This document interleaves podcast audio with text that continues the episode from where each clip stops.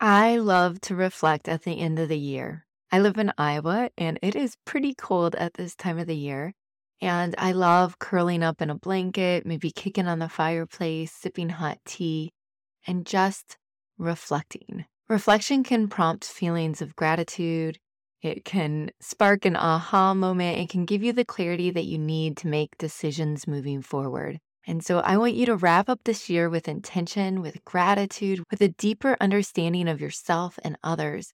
So I invite you to listen to this episode. We're going to talk about three ways that you can reflect at the end of the year. I think a couple of them might surprise you. I hope that this episode will give you a dose of inspiration as we bid farewell to the old and embrace the possibilities of the new.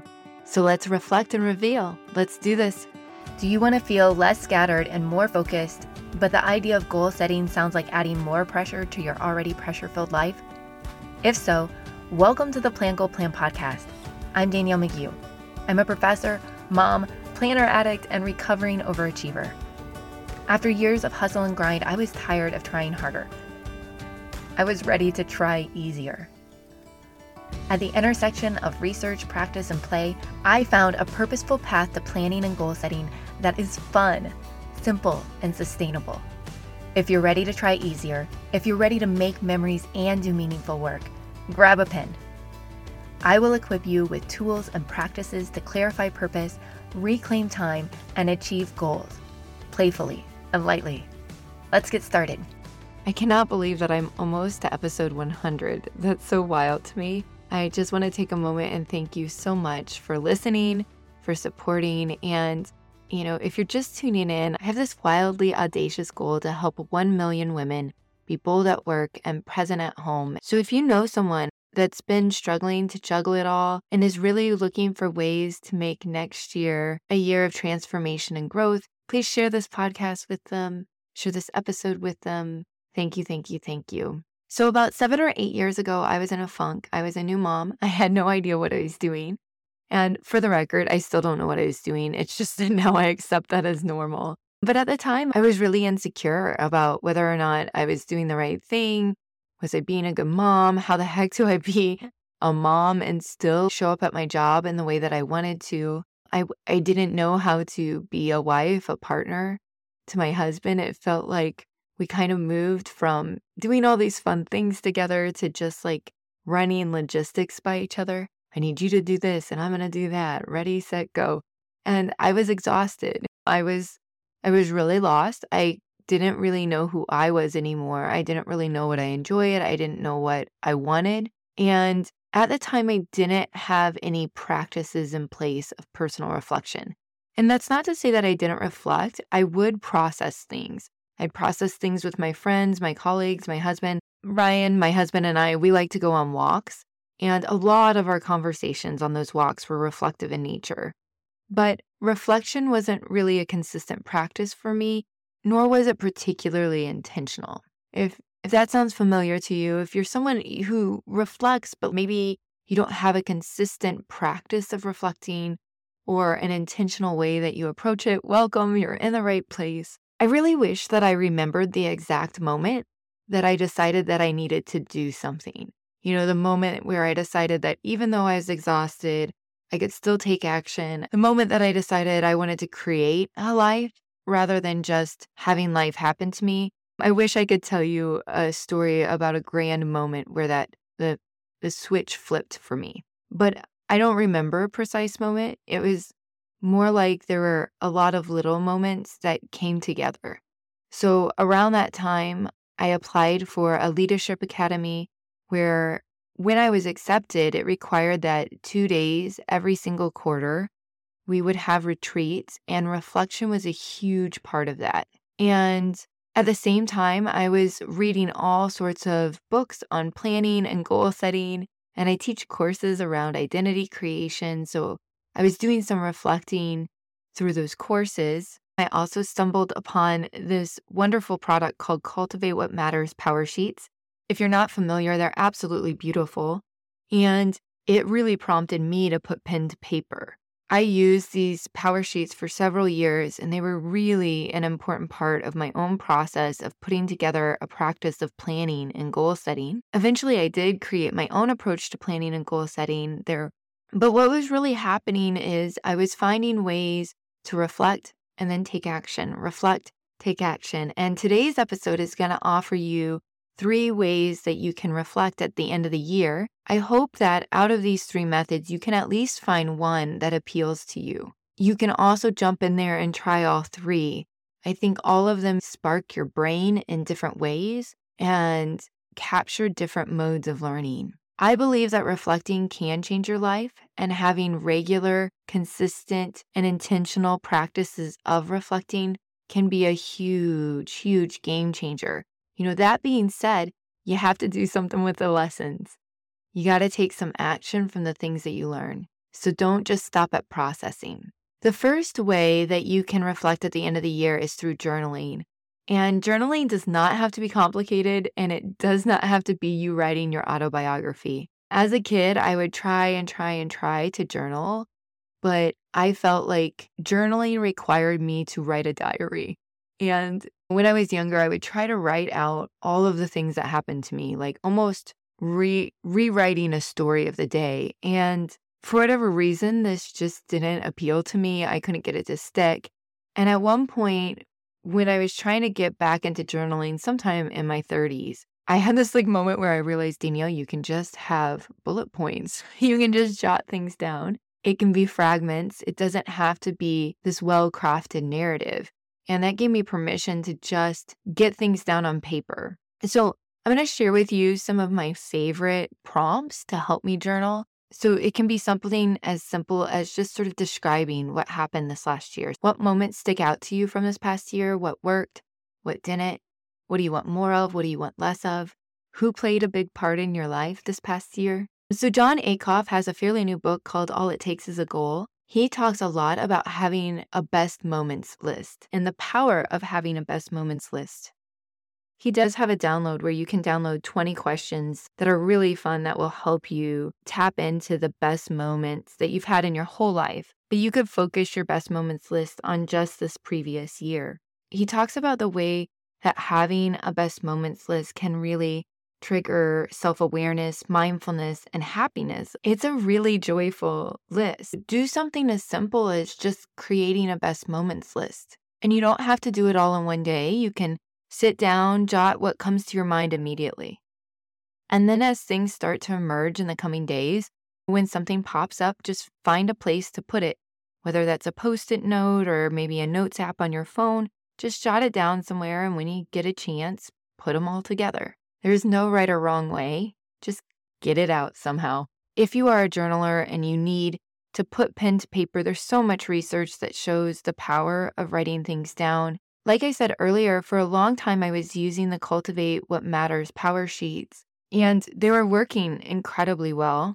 But there were a few things that I wish that they had included. So, for example, I found I needed to really think about what's my capacity as I was writing my goals, or what are different types of rest and how can I incorporate different types of rest and how can I approach things so that I know how to discern between what types of rest are needed when. I also just I needed some guidance on not only how to break goals down, but how to decide what goals I should work on when. So when I was working through the Cultivate What Matters Power Sheets and a lot of other goal setting systems, I would set all of these goals for a year and then I would try to do all of them all at once.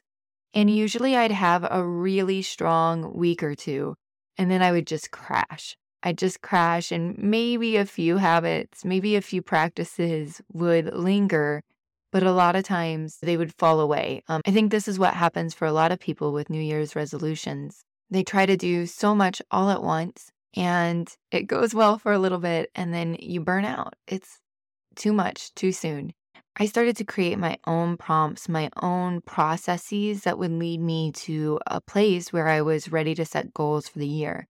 And so if you go to plangoalplan.etsy.com, you can find my 2024 goal setting workbook. If you use the code plan goal plan 20, you can save 20%. This brings it down to like $15, $16. And I have a lot of pages of reflection that will guide you.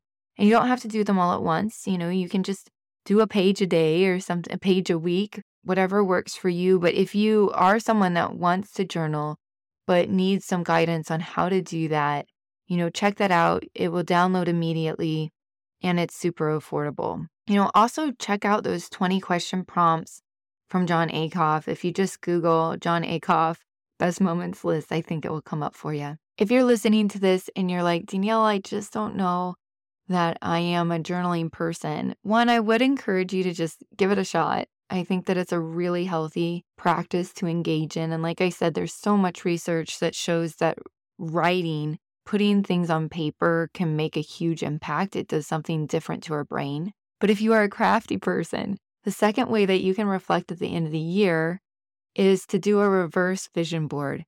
So, a lot of times at the beginning of the year, people create a vision board that will capture images of what they want their future to look like. You can do this in reverse, make a memory board. You could collect images from the past year and make a collage. My dad was my art teacher growing up, and both of my sisters are really artsy fartsy. And I don't know I I mean I am in the sense that I, you know, run a theater, I write plays. I'm I'm artsy in that way, but in terms of like crafting and doodle skills, I'm really terrible. So I love stickers. I like to order stickers and I like to stick them in a way that create either my memory board or my vision board. You could also print out your favorite pictures and kind of do a scrapbook collage of your year. You could also create a Pinterest board where you pen pens that capture your year, or you can make something on Canva. One of my good friends, her name's Jade, and we got our PhDs together at Louisiana State University. And Jade would always talk about she's very crafty. She makes jewelry. It's be- beautiful, beautiful jewelry. And she would talk about having busy hands, that there are times where she felt prompted to move her fingers and to make.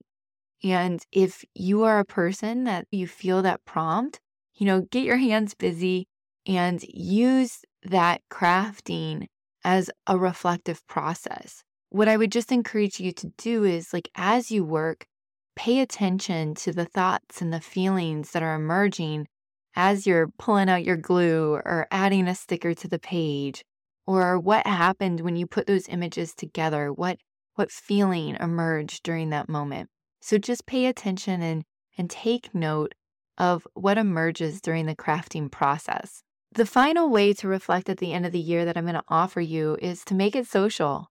Make it social, especially if you're an extrovert. It might be really motivating for you to think about reflecting as a group activity. So, invite a friend to take a reflective walk with you. You can take turns asking each other questions. My friend Angela and I love to have what we call clarity walks, where we walk with each other and one person might just ask some questions and listen while the other person talks, and then we'll take turns and enjoy listening to each other. You could also host an end of the year party where you have a story circle where everyone shares a story that captures something significant from the past year. You can learn by sharing, but you also learn by listening to others. Other people's stories will spark your own memories and your own reflections. So, if you need that external accountability of doing this with other people, make it social. I have this really nerdy dream that when my kids are a little bit older and they're doing their own thing on New Year's Eve, I would love, love, love to start hosting a New Year's Eve party with my friends where we show up in pajamas and cozy, fluffy socks, and everyone brings their journals and we reflect on the year and share stories with each other and start to set our next year's goals. I just think it would be so fun. We can sip hot cocoa and hot tea and and ring in the new year with each other and our dreams for the future.